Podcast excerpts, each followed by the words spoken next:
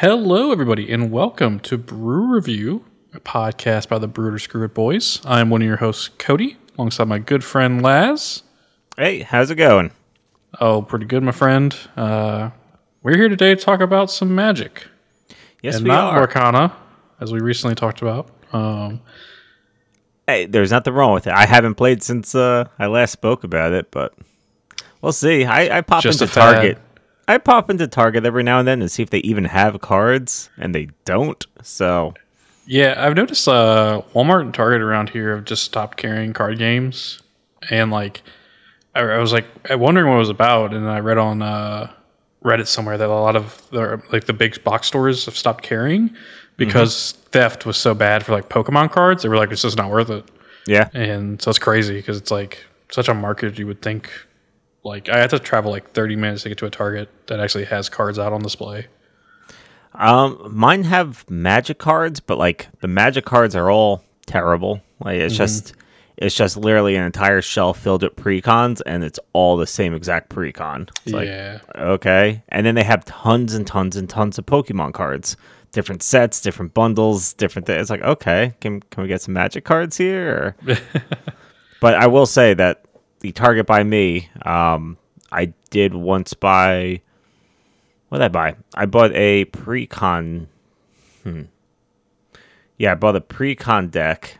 It was an Azorius pre-con deck with Dovin on it. Back in, like, the Ravnica Allegiance, Ravnica...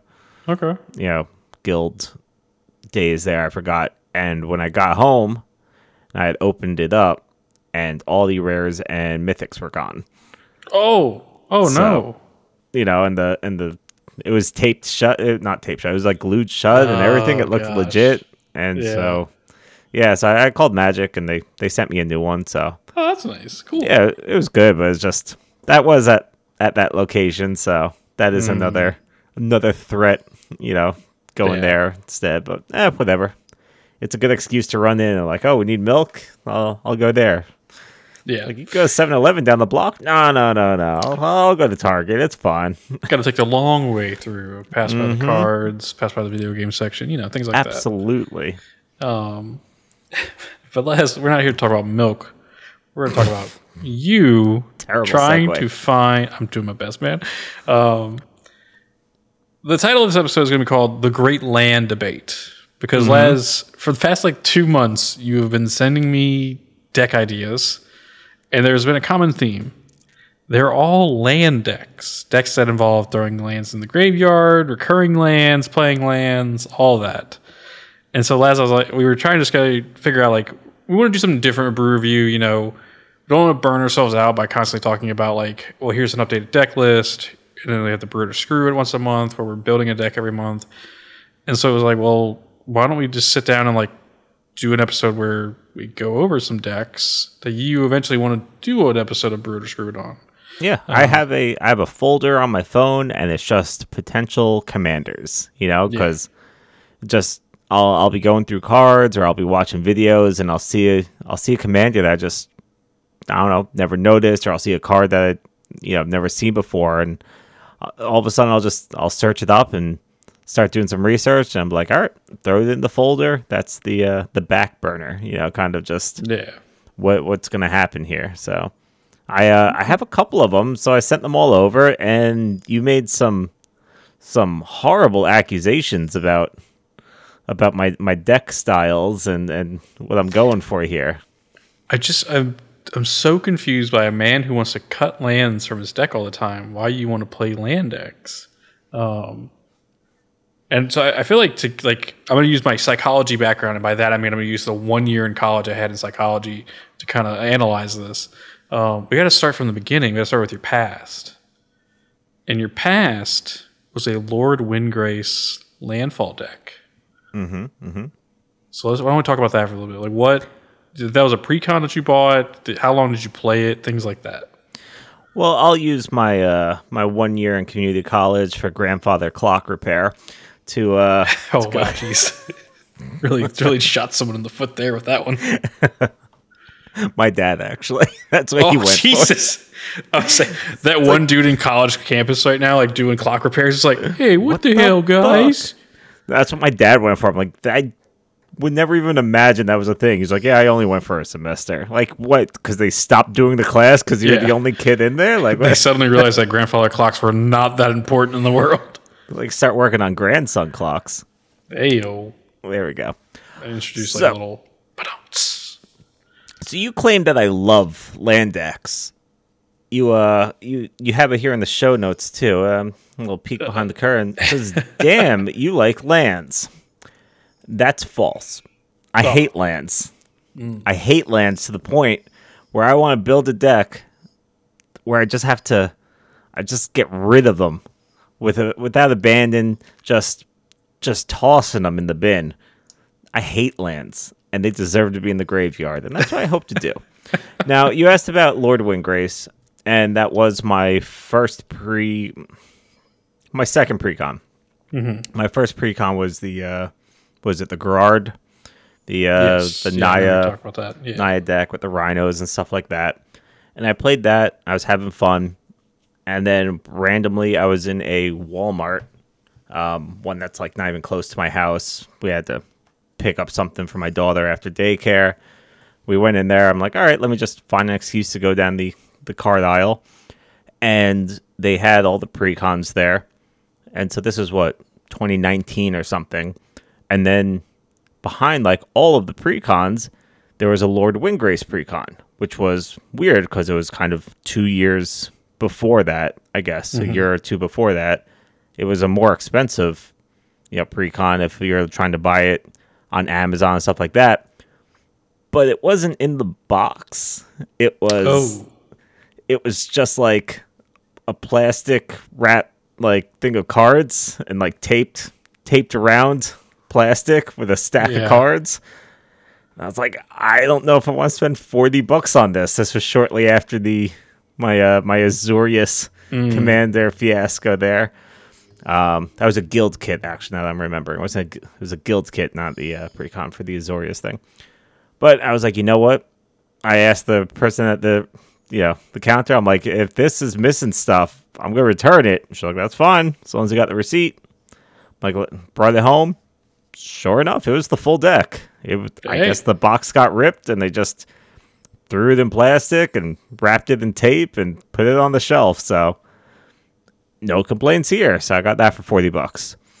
Um, and so I played it a bunch and I loved it. I, I loved the idea of throwing away lands and, you know, getting benefit from it. Uh, Lord Windgrace, you know, his minus ability, or no, it's his plus ability, what, to draw two cards, discard something. I sh- probably should have had that up if you're going to ask about it.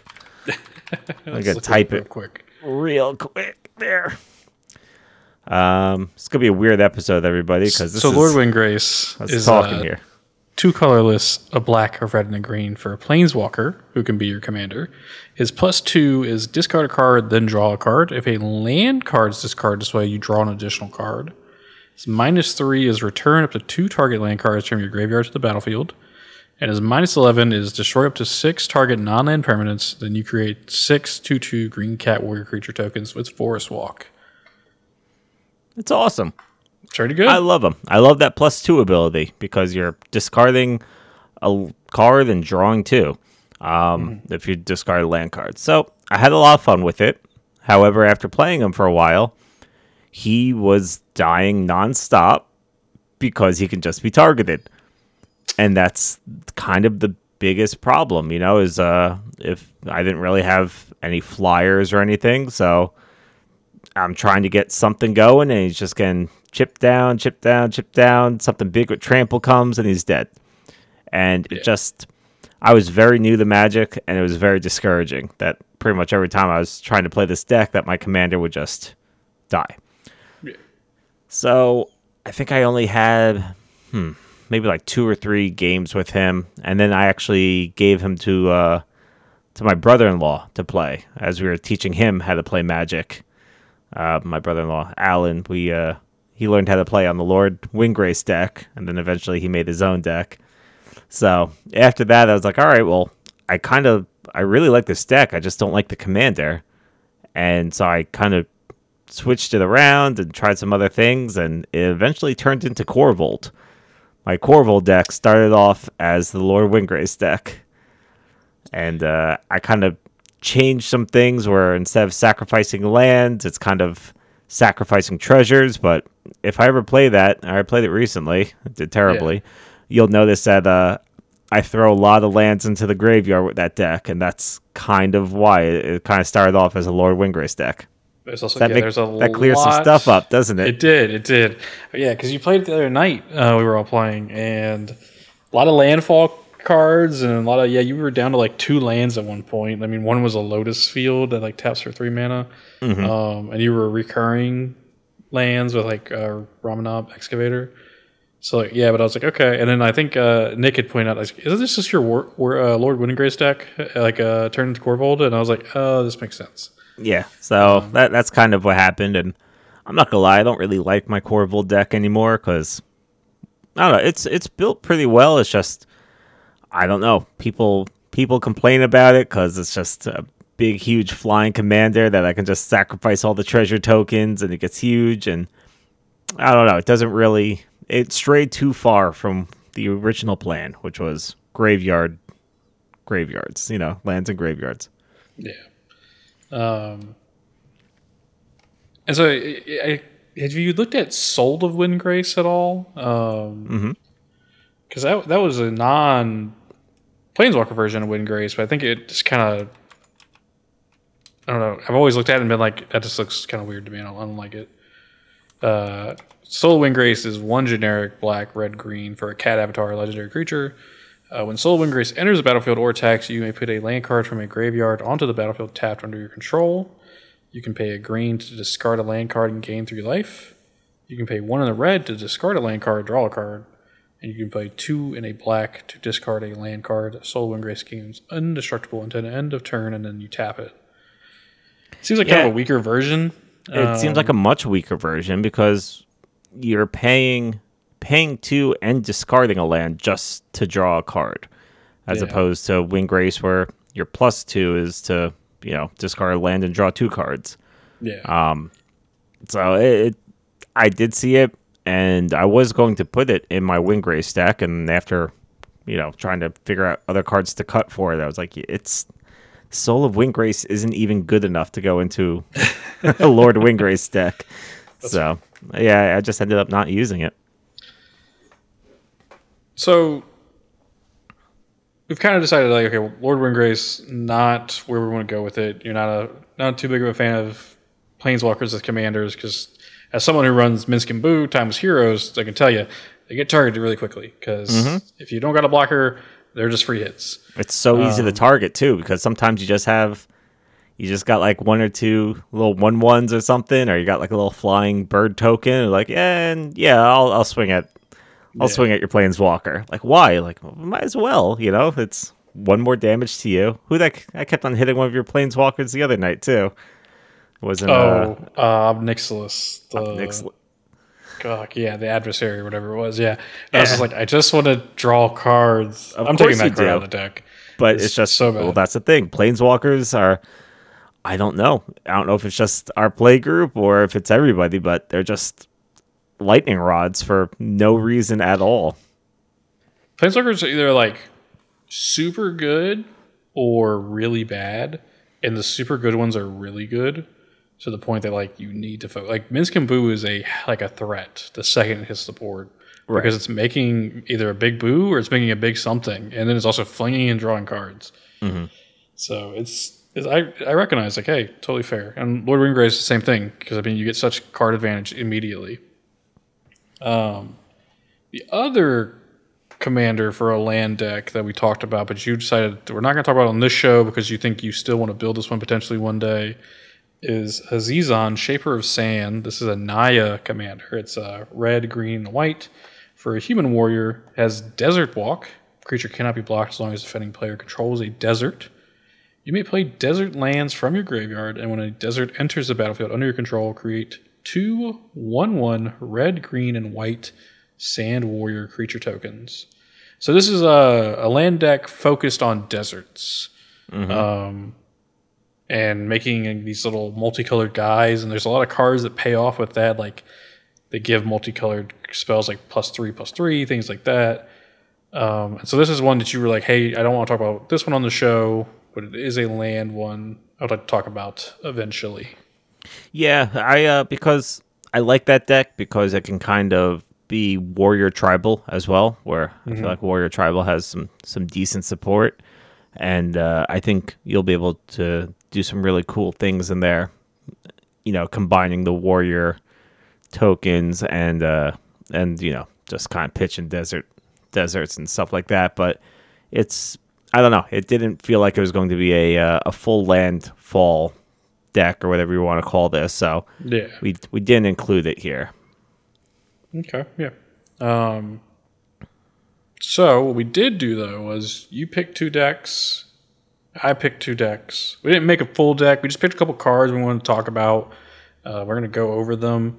And then we're going to elimination chamber this, you know? One by one, we're going to cut cut them out so we get to one that Lazz actually wants to build.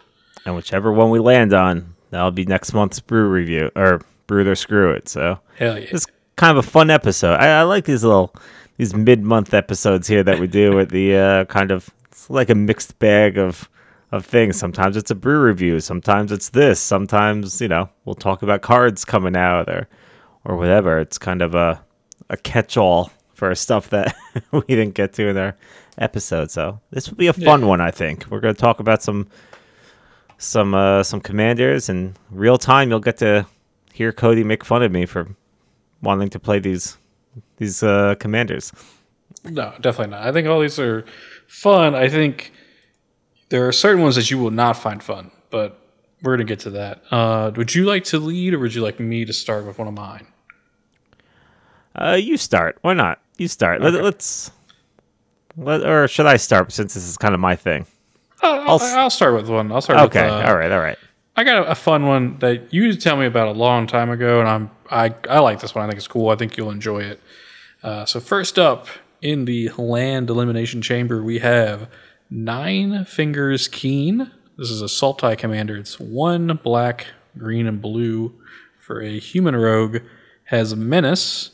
And has ward, pay nine life. That is a hefty ward cost. If someone, absolutely. That's a quarter of your life just gone if you want to target this. Uh, whenever Nine-Finger Keens deals combat damage to a player, look at the top nine cards of your library. You may put a gate card from among them onto the battlefield. Then, if you control nine or more gates, put the rest into your hand. Otherwise, put the rest on the bottom of your library in a random order. Uh, so this is a gate-themed land deck. Uh, I think there are thirteen, potentially, I think there's fourteen now. They introduced a new one in the Lord of the Rings set, which we'll talk about in a second. Um, so gates are just like a subtype of lands, and Nine-Figure Kings is that, you know, gate uh, commander. And I think it, you know, it ramps you really hard because you get to look at the top nine cards and pull out gates left and right. And so if you can get, you know, pretty lucky, you can probably get all of them pretty early on to the game.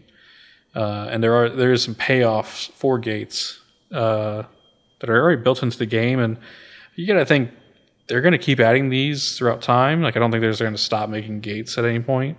Um, it might be a few sets before then. But uh, Les, what about this commander kind of like originally made you want to brew it? Um, I, I liked the fact that uh, it, it was kind of landfall, or, you know, it's kind of a land deck, but it's not using lands. It's using gates, which are kind of uh, not seen as much. And I don't have the cards up in front of me, but I know that there's a lot of fun gate-related cards. I know there's, you know, there's that one creature that its power toughness is equal to the amount of gates that you control. Mm-hmm. Um, there's some other fun payoffs with the gates, but it just seemed like a, a fun way to go through the deck quickly and get all your gates out. Um, my problem is the reason I ended up not really leaning this way is because, knowing my luck, I would draw nine cards and it'd be it'd be nine gates, and I'd put one mm. out onto the battlefield, and then the rest go on the bottom of my library.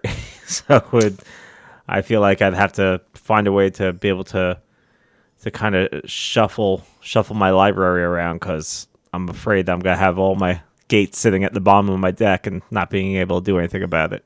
No, that's totally fair. I, there, I think there is a lot of support for gates. Like, looking over all the cards, there was a lot of, like, go find a gate from your library, put it on the field. Go find two gates or two basic lands. Um, so I do have a couple cards that I kind of pulled looking at, like, the average deck list of a Nine-Finger Keene. Um, so I got a couple creatures here. First up is Gate Colossus. This is an eight mana artifact creature construct. This spell costs one less to cast for each gate you control. So if you can get this on, like, if you draw this and you have already have eight gates on the field, you're now paying zero mana for a giant eight eight that can't be blocked by creatures with power two or less. And whenever a gate enters the battlefield from your control, you may put a you may put Gate Colossus from your graveyard on top of your library. So a little, like, easy way to recur it if it gets, you know, you mill it by accident or. Uh, It's going to be targeted if you have an eight eight out there, too. An eight eight that's yeah. making your your uh, spells cheaper. So, yeah. I, so, uh, yeah, no, that's, that's a cool card. This one reminds me of, like, those um, giant cards from Hearthstone where, like, they would get, like, cheaper if you had, like, more cards in hand or how much you healed during the game. This mm-hmm. is one of those, and I like that. I think that kind of is cool. Uh, next up is Gatebreaker Ram. This is two generic and a green for a sheep. Gatebreaker Ram gets plus one, plus one for each gate you control, and as long as you control two or more gates, Gatebreaker Ram has vigilance and trample. It's a two two starting out. With so fourteen gates in the game, that's a potential sixteen sixteen hmm. with vigilance and trample that you're sending at people. Yeah, no, that's that's cool. I like I like the gate payoffs, too, because, you know, I had uh, Ravnica Allegiance is right when I started playing Magic, so I pretty much mm-hmm. had that entire set, I think. And this is still one of those cards that, yeah, every time I see, I'm like, what set's this? Oh, I might have that card somewhere. It's just at the time, you know, going through packs and whenever I'd see that card, I would just kind of not think twice about it. And yeah. it's kind of cool. That's why Commander is so much fun, too, is that, you know, when you think about a random Commander and you start looking at cards, you're like, oh, okay, that's... That's why this card was printed, I guess, you know, because otherwise, you know, otherwise that, that card kind of sucks, you yeah. know, unless you're unless you're doing a gate theme there. That card's never seen play, so uh, that's one of those cards I've probably seen a million times and have never committed to memory once. Uh, next up, we got Tiller Engine. This is too generic for an artifact creature construct again. It says, whenever a land enters the battlefield tapped and under your control, you get to choose one. You can untap that land or tap target non-land permanent and opponent controls. It's a one three. Most of the gates enter tapped. So this is just a way to have them enter untapped. Or if you don't really need the mana at the moment, tap down somebody's creature, swing a giant Gate Colossus through, things like that. Hmm. Um, pretty, pretty strong in this deck. Yeah, that's cool. I like that. That's a fun one. Next up, I just had a couple ways of, like, getting, like, all these gates out onto the field to kind of have some payoffs. Uh, first up is Reshape the Earth. This is a chunky sorcery. It's six generic, green, green, green. Search your library for up to ten land cards, put, put them onto the battlefield tapped, and then shuffle your library. If you have Tiller Engine out, this is just ten mana out of nowhere. So it pays for itself. Yeah. Yeah, if that card's out or... Even once you do that, and your Gate Colossus is out, then all of a sudden he gets huge, or your Gatebreaker Ram gets huge out of nowhere. So that's a yeah. uh, sorry, not Gate Colossus wouldn't get big. Gatebreaker would get huge. yeah. Uh, next up is a card that I wish would see more play at our tables. It is Tempt with Discovery. This is three generic and a green for a sorcery. It has Tempting Offer. Search your library for a land card and put it onto the battlefield. Each opponent may search his or her library for a land card and put it onto the battlefield. For each opponent who searches a library this way, you also search your library for a land card and put it onto the battlefield. Then everybody shuffles their library. Uh, so you have potential of getting four lands off this. For four mana. For four mana. Um, who doesn't want land? Yeah, I mean, there are definitely games where if you played this, I am taking it just because I am hurting for mana. So absolutely. I mean, I want to build a deck with just... those Tempting Offer cards, because mm. there's so many fun cards like that where it's just like, or the council cards, you know, the uh yeah. everyone has a vote. I, I that might be in the future because that seems like a lot of fun, but that's probably a deck I'd play, you know, in person with people. Yeah. Maybe, maybe when you finally come up, I'll have a, I'll have I'm a down. deck like that, or my curses deck. Ooh, okay, okay. um, next up, I wanted so the big thing with Nine-Fingers Keene is you got to be able to deal combat damage to draw those nine cards and put a gate out there. So what better way than a little bit of Wing Boots?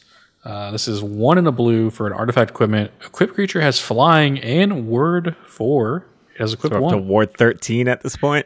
Yeah, so it's going to cost them four more to target your commander. Then they're going to have to pay nine life. And now your boy is flying with menace. You're definitely hitting somebody with Nine-Fingers Keene. Um, just a kind of fun equipment to put in this. You're not going for a Voltron, but you're just trying to make sure your commander hits to get the payoff. Next up, we have a Guild Summit. This is two generic and a blue for an enchantment. When Guild Summit enters the battlefield, you may tap any number of untapped gates you control. Draw a card for each gate tapped this way. So if you draw this late game, this is pretty good. You get a big chunk of card draw out of nowhere. But early game, this is also strong because whenever a gate enters the battlefield under control, you draw a card. You get this down turn three. You start playing gates. Nine-Fingers Keene hits. You play more gates. It's just... kind of pay Lots off of card no draw. What. Yeah, Lots that's, card that's draw. Cool. I like that's like you said. It's a late game and and early game. That's always it's always great. Nothing's worse than getting a soul ring at the end of the game. You know, yeah. Some cards that just they don't they don't do they don't pull their weight anymore. But I like I like that this one has that. Next up, obviously we're talking about gates. So I picked three gates I wanted to talk about. Uh, first up, we're going to talk about the Basilisk Gate. This is a gate land that, that taps for a colorless, or you can pay two and tap it. Target creature gets plus X, plus X until end of turn, where X is the number of gates you control. Activate only as a sorcery. Hmm. That Gatebreaker Ram is already pretty large. Yeah. What if we just made it larger? That's uh, yeah. Or you make Nine-Fingers Keene large because make him larger. Got menace. It's got menace and yeah, uh, yeah. So that's cool. Like that. I, I like uh, like uh, Keswick Wolf Run. For one of my favorite cards in Gruul. This is mm. the same thing, just for gates. Uh, I'm going to skip over one and go to the Black Gate. This is a legendary land gate. As the Black Gate enters the battlefield, you may pay three life. If you don't, it enters tapped. And you can tap this for a black. Or you can pay one and a black and tap it. Choose a player with the most life or tied for the most life. Target creature can't be blocked by creature that player controls this turn. Mm. This is from the Lord of the Rings set. This is the newest gate they've added. Just a kind of cheeky way to get through if someone's really, really cool. ahead. Um, yeah. I like that one a uh, lot. Sorry, can't block this. Let yeah. me get my gates. Um, and the last card I'll talk about for Nine-Fingers Keene. Which is, this is the one that I was thinking of. Yeah, I couldn't uh, remember exactly what it was when you yeah. asked why I was thinking Nine-Fingers Keene. This one, this one's yeah. awesome. Love some alternate win cons. And for gates, it is Maze's End. Uh, Maze's End's enter the battlefield tapped. You can tap it to add a colorless, or you can pay three and tap it. Return Maze's End to its owner's hand. Search your library for a gate card, put it onto the battlefield, and then shuffle your library. If you control ten or more gates with different names, you win the game. Uh, so just this is our ultimate win con, you know. And you want to know why I love this card? Because unlike all the other easy win cons that. You know, sometimes we're on a card. It's usually at the beginning of your upkeep. If you control mm. ten, get you know something like that. Yeah. This does not have that. It's just literally you just if this is out there and you got ten or more gates with different names, you've won the game. So it's just yeah. it's just a nice, easy. You get this, you know, late game, or even if you have this at you know as your first land of the game, it doesn't really matter um, unless someone's you know blowing up lands, which. Can happen. It's it's rare in our group. I'm not sure about other people's groups, but for the most part, this is a kind of a ticking time bomb. If you if you get this out there in the game, then I don't know. Maybe you hold on to it for, for a little bit, but mm-hmm. you know, but you have this go out there and it enters tapped. You play that other card, so it untaps, and then you're able to just pay three and tap it and bring it back to your hand. You might be able to just win in one turn, yeah. you know, later on in the game. So. This is a really, really cool card, and uh, Maze's End was honestly the the main, uh, you know, driving force for why Nine-Fingers Keene seemed fun when it was first spoiled. You know, yeah. just people in the comments like, "Oh, Maze's End, there we go." That's why they printed Maze's End. What what year did they print this card? it's it's uh it's pretty old. It looks like um just based on the way it has the colorless mana. Um, yes. But yeah, it, uh, I like Nine-Fingers Keene and Nine-Fingers Keene. I think uh, I think it'd be a lot of fun to see you play it. Um, but like I said, we're cutting them out here and there. So, Lazz, why don't you talk about your deck that you pulled some cards for? Okay. Well, um, I'll start with the crappy one. How about that? This one has been on my list for a while because it seemed like it would be a lot of fun. And this is Slogurk, the Overslime. So this actually was almost the uh, the Bruther Screw It, what, like two months ago? I think so. I remember yes. It was this or something else. I forget which one uh, to decide between, but this this was almost it. It just seemed like it was going to be a lot of fun to try to put together. And so when we came up with this idea, you know, kind of just pitting four decks against each other, we're like, all right, let's just find like ten or so cards that are are awesome cards, you know, cards that make you say, I want to build this. And I think you nailed that with Nine-Fingers Keene. All those all those cards make that deck seem like so much fun. Yeah. I, I couldn't get ten cards for this commander. I tried. I really did. And I was going through and and you'll see some of these are just kind of like, really? It's that's in there, but um hey, we'll go through it. So the first creature I have up is one of the uh new cards, Blossoming Tortoise. Um this is what from I forget Wilds of Volterain. Wilds of Volterain, there we go. Um two colorless, a green and a green.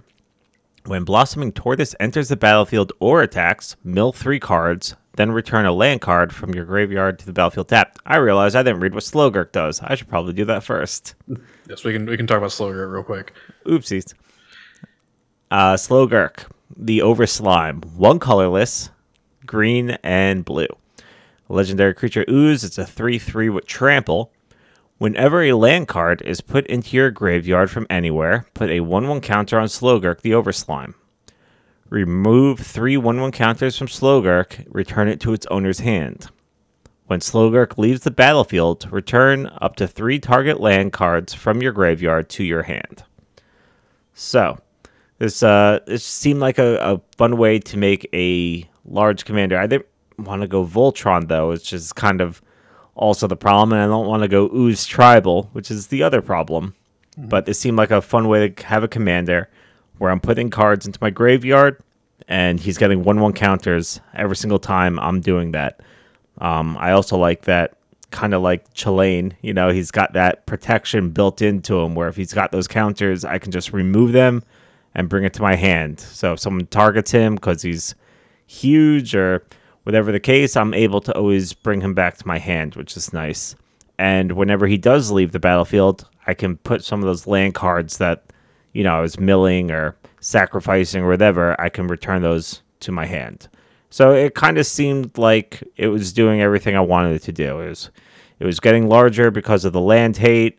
It was, uh, it had protection built in, and it would also get me a way to get those land cards back out of my graveyard so that I could, you know, play cards. So that's why I picked this commander. But um, as I said, I was going through and I had trouble finding some cards here. So I'll start with Blossoming Tortoise. So that is two colorless, a green and a green. For a turtle, that's a three three.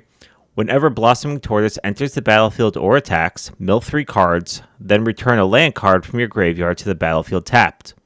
Activate abilities of land cards you control cost one less to activate. Land creatures you control get plus one, plus one. So there's no land creatures in this deck, but I did like that when this both enters and when it attacks, I'm milling three cards, so potentially putting, you know, at least hopefully at least one land into my graveyard and growing Slogurk a little bit. Um, and then also I get to return a land card from my graveyard to the battlefield tapped too, whenever he enters or attacks. So, like I said, kind of built-in way to get my land cards back out so that I'm not just screwed. So I, I thought that was kind of a fun card. Yeah, this is a really cool card for a lot of land decks. Uh, I'm, I'm excited to see it get played. All right. Uh, next one is Aranis Gloomstalker. Two colorless and a green for a Halfling Ranger. three three with Death Touch. When Aranis Gloomstalker attacks, return target land card from your graveyard to the battlefield. It's just a simple creature, but every time it's attacking, I'm getting those, those cards back out because you need lands. So as much as I hate them, still need them. So kind of pump your, your graveyard filled with lands and then a couple of these creatures that help you get them back out so that you can spend them and also potentially sacrifice them again to, you know, grow your commander and hopefully get a nice one-hit kill or, or something. Yeah. Because it does have that trample, which is nice. It is nice, yeah. Um, let's see, next. This is a staple in, I think, every single landfall deck, but Multani Yavimyr's Avatar. Four colorless, a green and a green. It has reach, it has trample, and it gets plus one, plus one for each land you control and each land card in your graveyard. Um, then you're able to pay two, return two land cards you control to your hand, and return this from your graveyard to your hand. This is a staple in landfall decks because it's good. You know, its power toughness is equal to your lands, and it really helps here because it also counts the lands in your graveyard. So even if you don't have that many lands out, but you know you have a bunch, you know, a bunch in there, you can throw this out there and still have a large creature with reach and with trample, which is really nice in, you know, in a, a green deck too. Is that you're able to have that reach? So I put yeah, it's that, almost that like a little bit of a backup commander, pretty much. If if Slogurk is targeted enough that it can only get cast like t- two or three times, you always have Multani to fall back on. Yeah, that's right. So I, I like that one. And then let's see, the last creature I have here is Sylvan Safekeeper. Uh, it's one green for a one one human wizard. Sacrifice a land, target creature you control gains Shroud until end of turn. I thought this one was just kind of cool because there's no tap cost, there's no pay cost, there's nothing. If this is out there, you pretty much have a free sack outlet for your lands, which is a little risky. But, you know, if you're trying to win a game real quick and, you know, you want to pump up Slogurk, you can sack a bunch of lands and grow them. Or if someone's targeting him, you're able to kind of just, at instant speed, sack a land and give it Shroud. So uh, it's kind of a versatile card. So I yeah. thought that was a fun one. Let's see. Some good for creatures. S- yeah. For sorceries, this one, it's expensive, but we'll see. It's called uh, Walk the Aeons. It's four colorless, blue and a blue for a sorcery. It has buyback, sacrifice three islands. So you may sacrifice three islands in addition to any other cost to play the spell. If you do, you put this card back into your hand as it resolves, as opposed to the graveyard. So you pay that six mana and you sacrifice three islands, but you get to take an extra turn after this one. So it's making your commander larger just by playing it. It goes back into your hand while making your commander bigger, and you get an entire extra turn. So it's not an extra combat step. It's it's not an extra main fit. It's a whole extra turn. And then it's back in your hand. So if you wanted to, you might be able to do it again, depending on how many islands you have, depending on what other creatures you have. But, you know, who knows? You might be able to to play this more than once. I think, yeah, I think you can loop this kind of infinitely because you can sack the three islands, give the plus one, plus one counters to Slogurk, bounce Slogurk, get the islands back, and just, if you have the, oh, you always have the six mana, you can pretty much infinitely loop this pretty much. That which is, is why, above my pay grade. Yeah, which is why I was like, I, was like, I think Slogurk is a combo deck. I don't think you like combo decks, so I don't know why we're messing with this one, but, uh, but yeah. All right. Also, extra turn spells. Who are you? Hey, you know what? Screw everyone else that complains about them.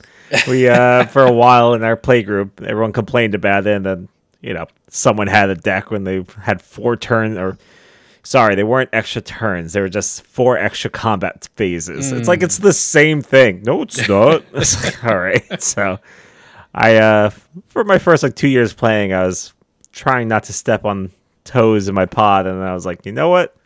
I lose a lot, so F you guys. Where's my Armageddon? I'm out for blood. Yeah, pretty much. Uh, let's see. I have an instant. Um, also, real quick, kind of all the commanders that we're talking about today all have green in them. So a lot of these cards are, for the most part, able to be swapped, you know, between them. So it's really going to come down to, I don't know if there's anything particularly special about a commander that makes you, yeah, you know, it's going to make me pick that over something else, because yeah, all these cards for the most part are green. Um, this one, no exception, is Constant Mists. It's an instant, costs one colorless and a green. It has buyback on it as well, so you can sacrifice a land, and if you do, it goes back into your hand instead of into your graveyard. And it is creatures deal no combat damage this turn.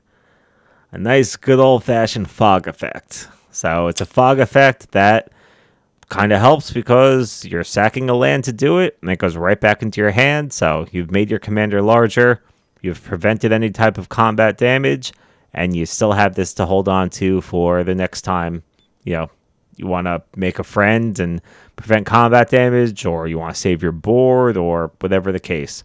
So I thought this was good, but this can go in any of the four decks we're going to talk about tonight anyway, but still cool. Yeah. And one final card, because I couldn't get ten. This is Overlaid Terrain. It's an enchantment, two colorless, a green and a green. As Overlaid Terrain comes into play, sacrifice all lands you control. Love it. Lands you control have tap, add two mana of any one color to your mana pool. This is fun. This is a fun card, because you can sack all your lands, make your commander enormous, attack. If he dies, it happens. You get three lands back, and now you have this... If he dies, it happens. If he dies, it happens, because now you have this enchantment out there where all of your mana taps for two, you know? So you're mm. you kind of bounce back Slogurk uh, when he goes back to, you know, what he just leaves the battlefield, right? Yeah, you get mm. to return three land cards from your graveyard to your hand, so you're going to get some lands back from doing that. So, yeah, it's it might slow you down for like two or three turns when you when you do it, but uh, hopefully you win. And if you don't win, at least you're not completely out of the game, because now your lands are all doubling up. So your future lands that you play, and there's a couple of cards that allow you to play lands from your graveyard. There's a couple of cards yeah. that say return all land cards from your graveyard to the battlefield. So it's really not the end of the world if your lands end up in the graveyard, unless someone's got a Bajuku bog, which I feel like we come to every single time we talk about one of these. Yeah, one of these. Or now I have to watch out for that other card. What was that? Uh, that desert card. Oh yeah, the desert. It was a waste. The no, it was a waste. Uh, it was a waste. Okay. I forget. It was a waste that he could sack it and uh, and exile exile, exile someone's graveyard. So something else to worry about. So that's what I have for Slogurk, the Overslime.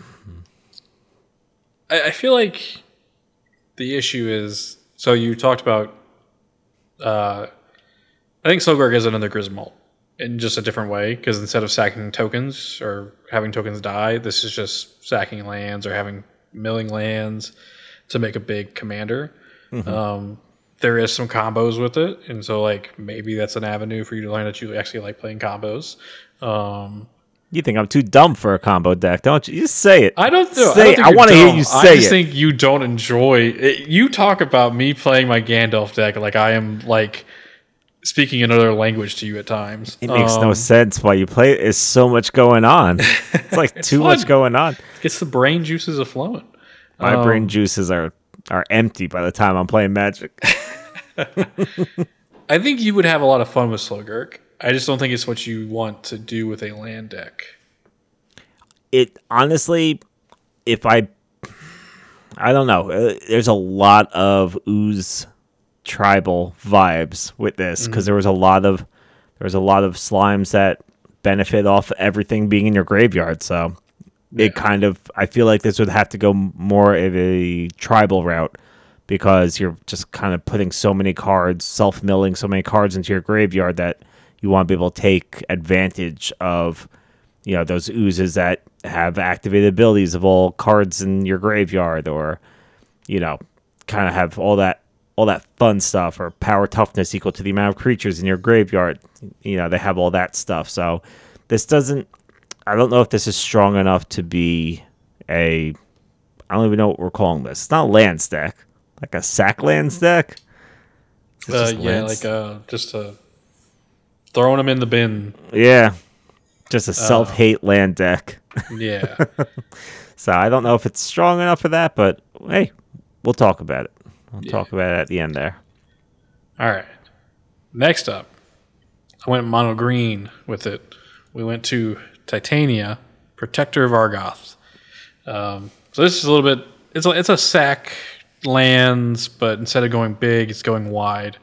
Um, this is Titania, Protector of Argoth. It is three generic, green green for a legendary creature elemental. She is a five three, and when they enter the battlefield, you return target land from your graveyard to the battlefield.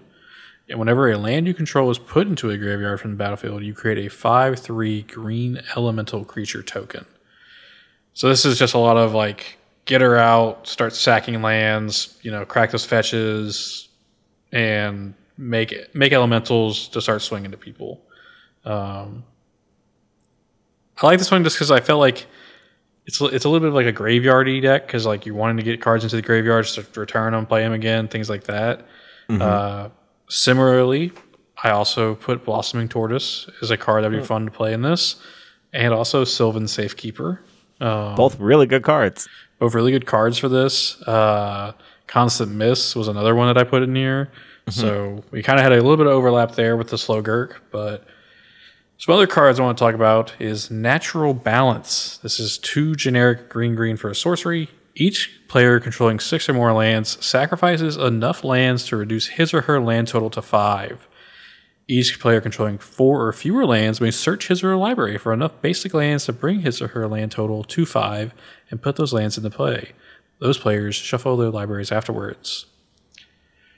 You want to talk about some land hate? Hmm.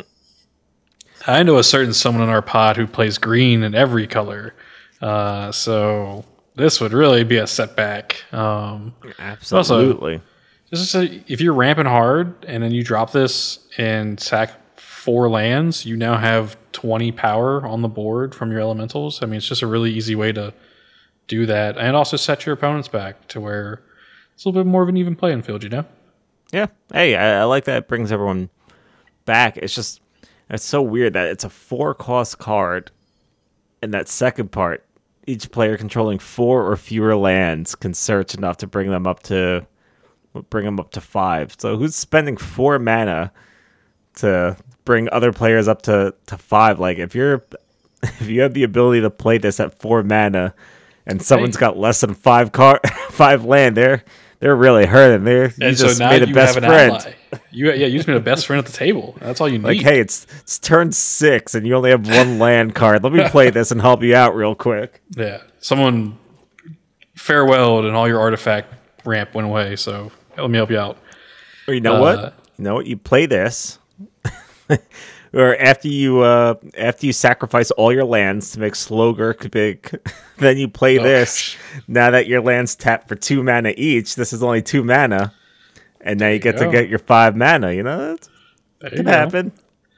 Uh, next up, similarly, we have Scape Shift. This is two generic green green. Sacrifice any number of lands. Search your library for up to that many land cards. Put them onto the battlefield tapped, and then shuffle your library. This is just a simple way to. Hey, I want a big, like a big board real quick. Let mm-hmm. me drop this and make seven elementals and then just refill the board with all my lands. Yeah, I really like Scape Shift. That's uh, I I have one of those. That's one of my, my favorite cards. It's just, believe it or not, it's very situational. Sacrifice any amount, any number yeah. of lands. So uh, uh, that's, a, that's a real cool card, though. Then we have an instant... Natural Affinity. This is two generic green for an instant that says, until end of turn, all lands become two two creatures that are still lands. So not only do you have a bunch of elementals, now all those forests are two twos, and they're swinging out wide. Mm. Um, I don't know. I, like, I just I felt like it kind of went with the theme of like Titania, Protector of Argoth, being like this woman who's... It's cool. So far, this is an elemental token deck, though. Like, I, mean, I know, I, I you were going big. I was going wide. Hey, that's, that's fine. Like. That's fine. I'm just saying, like, it's uh, it's fun. It's just I, also, I feel like this would have to be its own build. You got, more cards. You got more cards. I'm not gonna lie to you. I'm kind of selling myself on this deck. Shot, um, okay, you sell yourself on a deck every every other day. This is true. This is why we have a podcast. That's I mean, it's fair. Um, let's talk about a couple of artifacts that I think kind of bring it all together. Uh, we have Claws of Gix. This is a zero mana artifact that says pay one, sacrifice a permanent, you gain one life. A sack outlet for your lands so that you can make elementals and also get you a little bit of life in the long it's run. It's my land sack life gain deck. There you, you found go. It. I found, yeah, hey, I got you that life gain you love. Uh, next up, we have Conduit of Worlds. This is a newer card from Phyrexia All We Won. It is two generic green green. You may play land cards from your graveyard. You can also tap it, choose target non-land permanent card in your graveyard. If you haven't cast a spell this turn, you may cast that card. If you do, you can't cast additional spells. You may only activate this as a sorcery. Um, so this is kind of like... A, it lets you play the cards from your graveyard that mm-hmm. you've been sacking Very, on that's, game. That's more important than the bottom part. The bottom part's nice. Yeah. But that bottom part that is like a, great. Hey, you know, I got all these elementals. I need something to finish the game. Oh, hey, look, that this Kamal is in my graveyard. Let me drop it. All my creatures get plus three, plus three, and trample. There we go. Mm-hmm. Um, okay. Hey, I like this card. I uh, yeah. I was going to put in the other ones too, just because just that top part alone, being able to play yeah. the land cards from the graveyard. It's a very, it's a cheaper Crucible of Worlds, because Crucible of Worlds is very expensive still to this day. Mm-hmm. Uh, that was the next. first, uh, that was the first Mythic card I ever opened up. Oh, really? It's Crucible of Worlds. Nice. And I said, why would my lands be in my graveyard? And I traded it in oh, towards building my Kalia deck. If only you knew. If only I knew. I, I swear to God, it was my first time ever buying Magic cards. I bought uh, the bundle of Core twenty. Core nineteen. Mm. Core nineteen, I think. Yeah, that. And that was the first Mythic I ever opened up. I was like, awesome. And I sold it like the next day. God damn. Uh, it's pretty greedy of you. Just like this it's, next card is uh, Horn of Greed you have to for work three on mana. This. This is an artifact that says whenever any player plays land, that player draws a card. It's We're, just good in every single deck. I mean... Yeah, but it's really good in land decks, which we are playing. So, uh, just mm. easy card draw. You are giving a little card draw to other people, but the hope is that you're getting more advantage out of this than other people. Uh, and last up is Zoran Orb. It's a zero mana, sacrifice a land, gain two life. This is a little bit better than Claws of Gix because you're not having to pay mana and you're getting more life. You can also do it at instant speed, so like. You can just really chalk up a bunch of land, life out of nowhere if you think you're going to lose the game. It's that life so, gain deck. Telling you.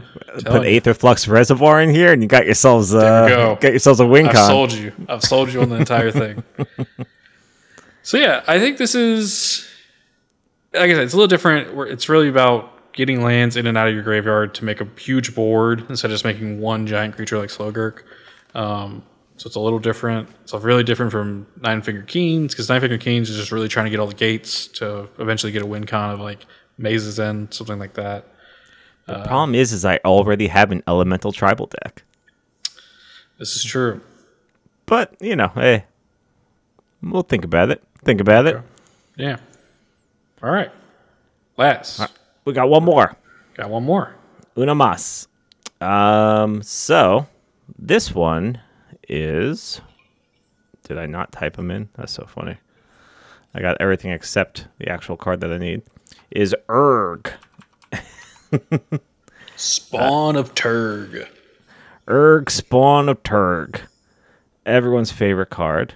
Um, there we go. I did have it in. It was the different art. That's why I couldn't find it. Ah, it's the badass art. It's badass art. Urg, Spawn of Turg. It's black, black, and a green. For a frog beast. Um, Urg, Spawn of Turg's power is equal to the number of land cards in your graveyard. At the beginning of your upkeep, look at the top card of your library. You may put that card into your graveyard.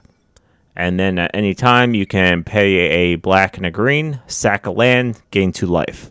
So it kind of does what your, uh, your Zoran Orb kind of does there too, or uh, you're gaining...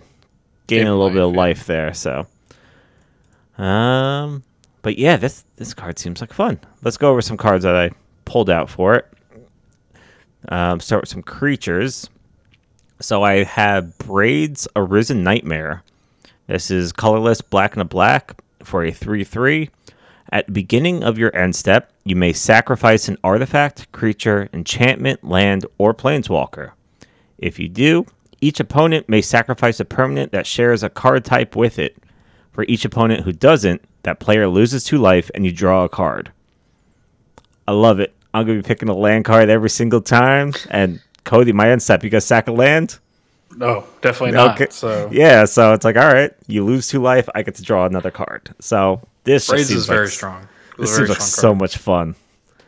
Um, I, I've never, I've never used Braids in the in the deck there because it's just, I don't know. I guess I don't play a lot of self-sacrifice decks, but yeah. I just think that's so much fun to give people the option. Like, no, you could you could sacrifice a land. It's fine. So, or if they have only, you know, like one creature out and you know they're not going to want to get rid of it, and you got some random token or some random Birds of Paradise or something, be like, all right, yeah, I'm going to sacrifice a creature. You going to you going to sacrifice your huge, your Ur dragon? No? All right. Let me draw a card real quick. So I got that one. I have Lord of Extinction. This is three colorless, a black and a green for an elemental. Lord of Extinction's power and toughness are equal to the number of cards in all graveyards. This one's fun, too, because I am trying to get as many of my land cards in the graveyard as possible. I'm sure there's going to be some collateral damage of some of my other cards ending up in there. So I should have a decent-sized graveyard. And then in addition to that, everyone else has their just their regular, their regular graveyard cards. So power toughness equal to all graveyards, number of cards, that could be that could be pretty big. Oh, you know, very strong. Out of nowhere, so that's kind of fun. Um, I have Old Rutston. It's colorless, black and a green for a one four human peasant.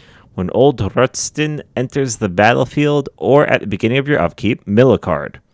If a land card is milled this way, create a treasure token. If a creature card is milled this way, create a one one green insect token. If a non-creature, non-land card is milled this way, create a blood token. Blood tokens are absolute ass. We don't care about that. We're hoping that we don't get the green insect creatures because that wouldn't be great. But if you do mill a land card, I feel like this is awesome because it helps your commander. And then you also make a treasure token. So it's mm-hmm. like you're getting the benefit of your land going in and you're still getting that treasure token. And, you know, there's so many cards in here that you could just play lands from your graveyard or you bring them back. So you get the benefit of it going in and you still have mana to spend. So that seems awesome. Um, let's see.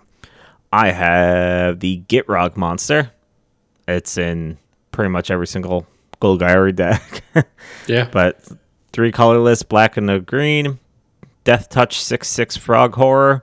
At the beginning of your upkeep, sacrifice the Gitrog Monster unless you sacrifice a land. You may play an additional land on each of your turns. Whenever one or more land cards are put into your graveyard from anywhere, draw a card. So you get extra land per turn. You get to draw a card whenever, you know, those land cards end up in your graveyard. And you have to sack it in order to keep this. So that's uh, that's going to help out. Then there is Terravore, which I feel like I haven't seen this card before, but it's a uh, one colorless, a green, and a green for a creature. Lhurgoyf? a L- Lhurgoyf? Lhurgoyf? No clue. Um, it has trample, and its power toughness are equal to the number of land cards in all graveyards. So very similar to the Lord of Extinction, except that's the Uh, number of all cards in all graveyards. This is just equal number of land cards in graveyards, which should be a decent amount just based off of what I'm going to have. And then everyone else, you know, their Terramorphic Expanses, their their sack lands, their whatever the whatever the case might be. So uh, that for three mana, that can be pretty pretty large. And by the end of the game, it's going to be even bigger, and it's got trample. All right. And let's see. Now, I found three cards. That's why I love doing this. That's why I really enjoy building commander decks, is because you get to find cards that you would never see any other way. Like, this is a card from, like, I don't know, nineteen ninety-six or something. It's it's a card that I would never find any way else. And there also seems to be a recurring theme of this card. Um, so I put all three of them in here just because why not? But this card is called Filth. It is three colorless and a black for an incarnation. It has Swamp Walk. And as long as Filth is in your graveyard and you control a swamp, creatures you control have Swamp Walk. That's going to be good because this is going to be in your graveyard most likely because you're milling cards like crazy. So now all your creatures have Swamp Walk. So your commander, all these big trampoly guys, everything has Swamp Walk. So that's good. It's really good if you, you have an Urborg out. It's just, yeah, it's good. And then it goes uh, with, let's see, I have a sorcery of Drowning Filth, which is black and a green. Choose target creature. Put the top four cards of your library into your graveyard. Then that creature gets negative one, negative one till end of turn for each land card in your graveyard. So this is kind of a two cost. It's a sorcery, which isn't great, but it's a, a two cost for the most part removal card. You know, it gets yeah. around indestructible. It gets around any of that other nonsense. And you're also putting four cards into your graveyard to do it. So potentially putting a couple land cards back in there to make Urg even larger and help out some of these other cards that, that benefit off of that. And then there is an instant called Rain of Filth, which is an instant. It's uh, one black, and each land you control gains sacrifice this land, add black to your mana pool until end of turn. This is a great card for closing out a game, closing out an opponent, whatever the case might be. It's a one-cost instant, and it allows you to what tap your mana, then sack it, and add another mana. So you're pretty much doubling all your mana while increasing the size of your commander. Um, it just that seems awesome. And I just love, yeah. apparently there's this Filth set of cards. There's one more Filth card too. I think it's like Cradle or what, Crawl in Filth or something. And it didn't, it didn't do anything. It wasn't as good as its, uh, as its other brethren here, but I like that. There's these, these three cards that kind of all work in harmony together. Um, Let's see, I have just, I have a, an enchantment here, Scion of Halister. It's one colorless and a black for an enchantment background. Commander creatures you own have the first time you would draw a card each turn, instead look at the top two cards of your library, put one of them in your graveyard and the other uh, back on top of your library, then draw a card. Great way to get land into your into your graveyard. And you still get to draw a card. So it kind of uh, lets you mess around with the top of the deck a little bit, which is always very helpful. It's pretty much like a free scry, you know, because you're putting something in your graveyard, putting the other one back on top and drawing it. I believe they would call that surveilling. Surveilling. Sorry. There's there's it's surveilling, so, yeah. There's scrying, there's conniving, there's, you know. Exploring. There's too many. Them, yeah. Man, I that's why I don't buy a lot of alternate art ones, because they take out the uh, oh, the yeah, text yeah. of exactly what it does. I'm like, nope, I need that. That's why some of those secret layers are terrible. Like, mm. so the secret layers don't even tell you what the card does, let alone what the uh, ability does. All right, just two more cards here. I have Worm Harvest, sorcery. This was in the Lord Windgrace pre-con deck. That's where I first uh, oh. started playing this. That's why I really like this card. It's two colorless and then uh, either black or green, black or green, black or green. And it's a sorcery. Create a one one black and green worm creature token for each land card in your graveyard. And then also has retrace. You may cast this card from your graveyard by discarding a land card in addition to paying its other cost. So you can kind of play this twice. You get to make a lot of little chump blockers. Yeah, you're making all these these one one Uh, you know, worms. Yeah, I know they're only one ones, but you need you need blockers, you need attackers, you need stuff going out there. And if you have you know, five, ten, fifteen, twenty lands in your graveyard, you know, and you're making twenty little tokens, that's that's going to help. You know, you're going to be able to yeah. get around some blockers or, you know, kind of take some damage away from your face as people are going in. And then, last card. It's a personal favorite card of mine. It's uh, probably one of the first Planeswalkers that, you know, I saw being open when me and my friend Nick were buying packs when we first started. And this was one of the first Planeswalkers I saw, and I was like, that card's amazing. And I've yet to put it in any deck I've ever played. So maybe this could be the one, Cody. This could oh, be the maybe deck. So. This is Vraska Golgari Queen. Uh, two colorless, black and green. So it's Planeswalker enters with four loyalty. Your plus two is that you may sacrifice another permanent. If you do, gain a life, draw a card. So you can be sacking your lands to draw a card and gaining life. Your minus three is destroy target non-land permanent, C M C three or less. So that minus three is good for, you know, if there's just something out there that's causing problems or that you're worried about or whatever the case, minus three, and you're able to get rid of it.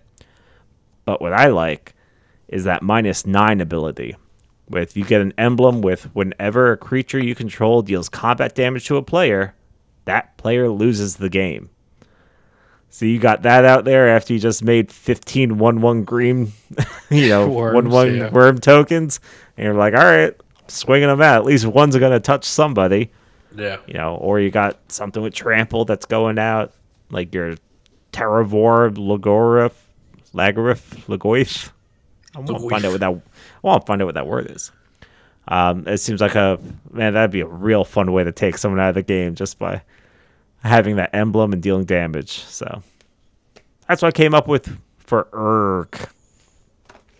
Okay, yeah. I mean, I like the kind of what you got over. I like the game plan of it. It's a lot of you know a little bit of self milling, um, making a big Urg. I mean, I think the dream here is like having Urg be really huge, playing a worm harvest. It gets back around. You still got like twenty worms, and you drop like a overwhelming stampede. Everything mm-hmm. gets plus X plus X, which is Urg's power, and or crater hoof, or crater hoof, or something. Just mm-hmm. sounds good. I like so these I, like Lord of Extinction cards that just get bigger. I think. Uh, What was that Golgari one I looked at for a while? Old Stick Fingers that like you could just put all these, you play it and just mill yourself, and then mm-hmm. it got bigger. And I, I wanted to kind of make a deck around like all these creatures that are just, hey, whatever creature cards in your graveyard, these get bigger. Yeah, so I love those kind of cards. And they're fun. Drown and Drowning Filth is a really cool card. I like that one a lot. So which card? Yeah, Drowning Filth. Drowning Filth. Okay, I yeah. I like all those filth cards, man. Um and. That one's great too, just because it's ne- it's the negative one, negative one, you know, oh, counters yeah. on it. So it's just, it's just so really hard to combat that. Yeah, it really is. It's kind of what's the other card, the Fatal Push. Oh, That's yeah, the yeah. other card that I really like, where a target creature gets negative one, negative one, unless a creature died this turn, that gets negative fourteen, negative fourteen yeah. for a one or two cost instant. It's just it's stupid fun. I have that. In, I have that in Griswold.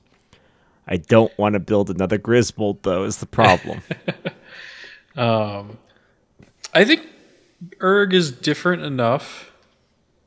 Griswold's thing is just about, like, I guess it's, it's instead of sacking tokens or getting tokens destroyed, you're sacking lands, milling lands. Um,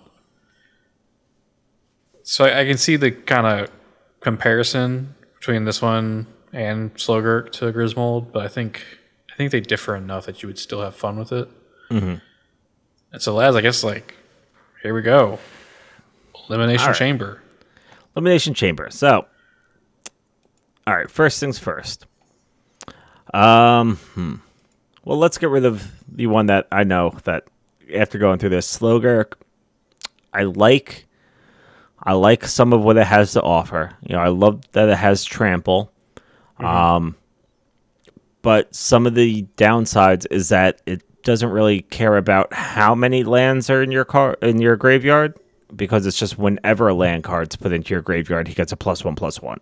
So it's going to be hard to get him big unless I play a shape shift, uh, scape shift, or something on my turn and sacrifice all my lands. You know, it's kind of it's going to be hard to make that a one shot commander. And like I said, it's kind of hard to build around it without just going into full Ooze tribal, which does sound fun, but there's other Ooze commanders I'd rather play than this one. Um, so I think Slogurk is out. All right, he's out of what, there. Well, what do you think? What do you think? You know, just talk me out of it. Talk me out of it, Cody. Come on. I think Slogurk could be a fun deck. I don't think it is the land deck that you want. I think, I think Slogurk is more of a combo-y slash sacrifice lands, get plus one plus one counter, get plus one plus one counter synergy kind of card. Like, mm-hmm. um, and I don't think that's really what you want. I think you're looking for, I want to put as many uh, lands into the graveyard to either make a big creature, make a board state, or just, you know, something like that. I think that's what you're looking for. So I don't think huh? Slogurk makes a cut here. I think it uh, he eats a choke slam all the way to hell, as old Jim oh. Ross used to say. Oh, you went that direction. I was going to go like The Bachelor. I was going to be like, Slogurk, you will not be joining me in the command zone. Oh, ooh, I like that. That's kind of yeah. cool. Yeah. yeah, is it? We're appeasing the give... two different fucking the wrestling yeah, fans par- and the Bachelor fans. They're two yeah. different people. You're doing nerdy shit. You know, I'm doing oh, okay. cool stuff like The Bachelor. Oh yeah. All right, so Slogurk is out. Slogurk yeah. is out. Um. All right, let's let's talk about Nine-Fingers Keene. I really like him. I uh, I really like him. That seems like a lot of fun, and there's. There's just a lot of gate synergy, which I think a lot of people won't see coming because no one's expecting you to play a gate game. Yeah. And I really, really love that Maze's End win con of just, oh, I have ten gates, different names, I win. Like, it's just, what are you going to do about it? You know, yeah. you're going to destroy my land? It's just, hey, it's possible, but good thing I'm playing a land graveyard recursion deck because I'll yeah. just... You know, unless it's exiled, I'll I'll take it back. But I, I think that's a lot of fun. And um, I, th- I think you hmm. do also have the ability to get make a big creature with this because, like, Nine-Finger Keene's is calling for that Black Blade Reforged with that Menace and Ward. Yeah. And so you could get a lot of gates on the field and just make a big creature. There's also a there's a equipment called like the Blade of the Gate Pack or Guild Pack or something, which like gives your character plus one plus zero in vigilance for each gate you have. I didn't throw it in this list, but there's so there, there's that as well. So you can make a really big Nine-Fingers Keene just with that equipment by itself. So I do I didn't think there is an opportunity there because I do think you want a big creature. You know, I I do. You know, and uh, the only problem is is that he doesn't. He's not really a graveyard land commander. You know, like he. Mm-hmm. He lets you get a gate out there, but for the most part, he doesn't care about putting lands into your graveyard. Yes, which is you know, which is kind of what I was going for. Yeah, because it kind of so it kind of seems like we're hitting that. I want graveyard. I want to put all lands in the graveyard. Versus this is a land deck where I'm here to play lands and they're colliding. Yeah, like this seems like it'd be a really fun like landfall deck, mm-hmm. maybe. But uh, I I like it. Well. I'm considering it at the moment. We'll move on to uh, Titania there. Titania, Protector of Argoth. I would build it, but I'm pretty sure now you're going to build it. So uh, I might have to beg off this one. My, I think my landfall deck is I want to rebuild Oboon, uh, the first that pre-con I bought when I first started mm-hmm. playing, just because I had such fun with it, like when I was learning to play, and I just would like to kind of have that like, oh, hey, this is the first deck I ever played. It's, yeah. Low power. I'm just here to make a giant land and swing at people, you know.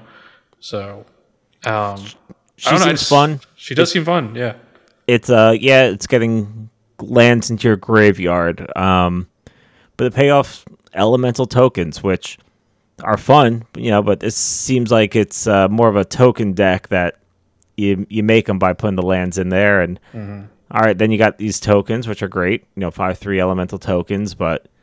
Then I feel like you really need to switch gears and, and make it very token focused. You know, I've, I feel like most of this deck is going to be protecting tokens, making your tokens larger, kind of token synergy or elemental synergy. I feel like it's going to have to be a lot of that, and that might take away from some of the the lands, the lands into the graveyard. So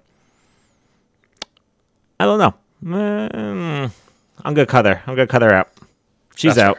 Fair. All right, Titania, you will not be joining me in the Kavan Zone next month. So, Titania, Protector of Argoth, eats a super kick to the face. That's right. Choke slam to hell, I guess, is what uh, we're saying. So All now right, we move so that... on to the main event. In one corner, Nine-Fingers Keene. In the other corner, Urg, Spawn of Turg. Hmm. Two different play styles. So, two different play styles. Now, Urg, Spawn of Turg seems great because it seems to do exactly what I want it to. However, there are some drawbacks, which uh, one being is the amount of lands in my graveyard is only equal to my power. So no matter mm-hmm. what, my toughness is always going to be five, which mm-hmm. is kind of low for how big of a commander you're trying to make. There's ways around that. There's ways to protect them, whatever the case, but that's going to be something that you have to deal with. That takes up card slots. Another thing is he doesn't have trample, kind of like how uh, how Slogurk at least had the trample. This yeah. doesn't have the trample, so it, it it can be chump blocked, you know, or I'd have to give it flying, or I'd have to give it trample, or I'd so have you do to, have you do have the filth, and so if you can get yeah. filth in the graveyard, if you have an Urborg, Tomb of Yawgmoth on the field, it, nah, you know, it's got Swamp Walk then, so mm-hmm. there is that option. I think that's kind of gets to that Voltron-y point where it's like, okay, we want to give it trample, let's give it a uh, heirloom blade, something like that. It um, might as well have some protection from colors, and it might as yeah. well be flying with vigilance and menace. Like, and that's the thing too. I, I'm I don't want it to be. At that point, is it not just is it not just Griswold? At that point, like, all right, yeah, you have your commander, whatever it takes. You know, I'm making it big, but I think at the end of the day, I'm gonna just end up with two large, heavy-hitting Golgari commanders. You know. Hey, nothing wrong with that. I do think you're also trying to lean towards, you know, the Lord of Extinction kind of cards and the Terravores, and mm-hmm. so you're trying to do multiple. I think there's also this is called Brawn, which is the green version of Filth, where if it's in the graveyard, you're and you have a forest, green creatures have trample. I think uh, it's, it's like Wander. It's Wander Filth. I just hit my mic. I apologize. It's Wander mm-hmm. Filth. Brawn, I think, is what it's called. Yeah, Brawn. You have a good and, memory, man. You've been playing for anger, like anger a is haste third of the time. Red. Okay, well, hey. Um, and Wonder is flying. I know that yeah. one. All right, uh, yeah. I don't remember uh, the, the white one. Brawn. So, yeah. Three colorless so you, and a white. Uh, and a white and a green. Yeah. As long as Brawn's in your graveyard, you control a forest. Creatures you control have trample. So that's true, too. You know, throw something like that in there. Um, This kind of know. seems like a just a self-mill with a lot of lands. But let's make a let's make a bunch of big creatures. Urg gives you that mill at the beginning of your upkeep. Um, well, I like that it, it has the the sack outlet right on it. You know, mm-hmm. so it's a sack outlet on a stick, which is great. Um, and I like that you, you know, you get to scry every time. You know, at the beginning of your upkeep, you're scrying every every time, so you kind of really dictate what your deck's doing, you know, and if you start getting yeah. flooded, then you're just putting land cards directly into your graveyard, and, you know, you're kind of really thinning out your deck that way, so. I like Urg. Nine-Fingers Keene. It seems fun, but I think what I'm going for, I think it's going to be Urg. I think I'm going for Urg. And, hey, if that's what's going to make you happy, bud, that's what we're here for. I also think, like, You have a bunch of you could have a, you could put Titania, Prince of uh, Protector of Argoth, in here, mm-hmm. and so then you just have a bunch of like backup commanders and like the Gitrog Monster, Titania, things like that. Yeah. So, like uh, more than half the cards that we discussed tonight can, can all go in, go in here because yeah. it's Golgari. You know, the uh, the only like, a little bit with Nine Fingers Keene. That's that's a fun deck. I just think that's going to be a different a different type of land fall deck, you know, or a different different type of uh, graveyard deck for that. So I, yeah, you know, maybe I'll build that more in the future because he still seems like a lot of fun. But I think mm-hmm. for right now, for what I want to build, I, I think it's going to be Urg. Plus, I th- we were all kind of chatting about what our our colors in Magic, uh, you know, in our in our pod, our oh, friend yeah, yeah, yeah. Pierre, and someone's like, oh, you know, Lazz is, is Golgari. I'm like, I consider myself more mono white. And then I go through all my decks, and pretty much every single one of my decks has some iteration of Golgari in it. So I was like, maybe I'm not the mono white player. I just have, I just have the one Angels I, deck. I, I consider you Abzan, and so I think you're all three. Um, I, I like this deck. I think this deck will be a lot of fun. I'm excited to see it next month. Um, yeah. Yeah, this will be a good one. Uh, so all hail Urg, Spawn of Turg, the new B O S I'm gonna world champion. You my... My rose. Yeah. I, I hand my rose off to Urg, Spawn of Turd. I also, like, don't know anyone who has the Urg, Spawn of Turg deck, so I'm excited you know to see it. Well, and that can kind of, hey, that's good for us, bad for the podcast, because, no. uh, you know, people are like, all right, what will we listen to this month? Oh, this commander that has one hundred decks, you know, whatever he ends up having. But uh, I, I think... It seems like a lot of fun. All right, let's see if let's see if we can make this thing stupid good too.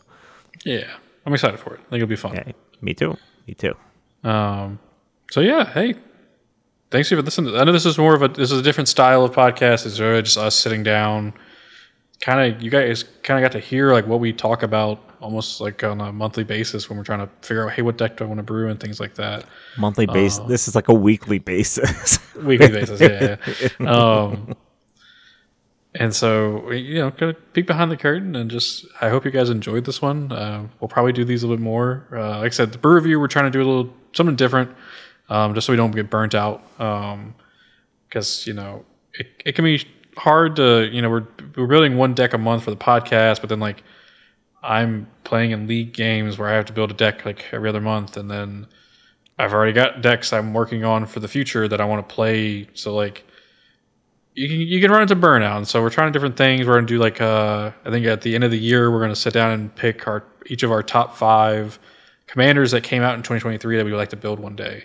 Mm-hmm. Um, so that'll be in December for like a, a end of the year podcast. So, so yeah, look forward to that. So if you enjoyed this, you can reach out to us uh, on Twitter at BrewterScrewIt, on Instagram at BrewterScrewItMTG, or through email at BrewterScrewIt at gmail dot com. Um, Laz, I'm excited to see this Urg Spawn of Turd deck next week, next week, next month on Brew to Screw It. Scared me. It's like, shit, I just did all this work. Get it, get it together. God, we got to go. Get working. Hey, and you know what? What, people are going to get to see you, uh, or is this going to come out after?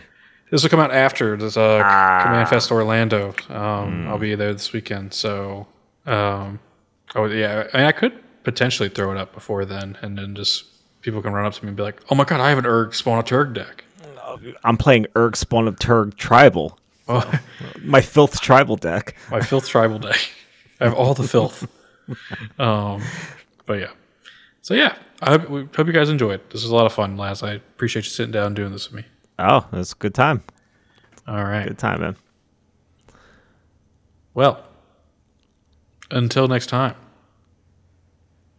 Should we no. filth or...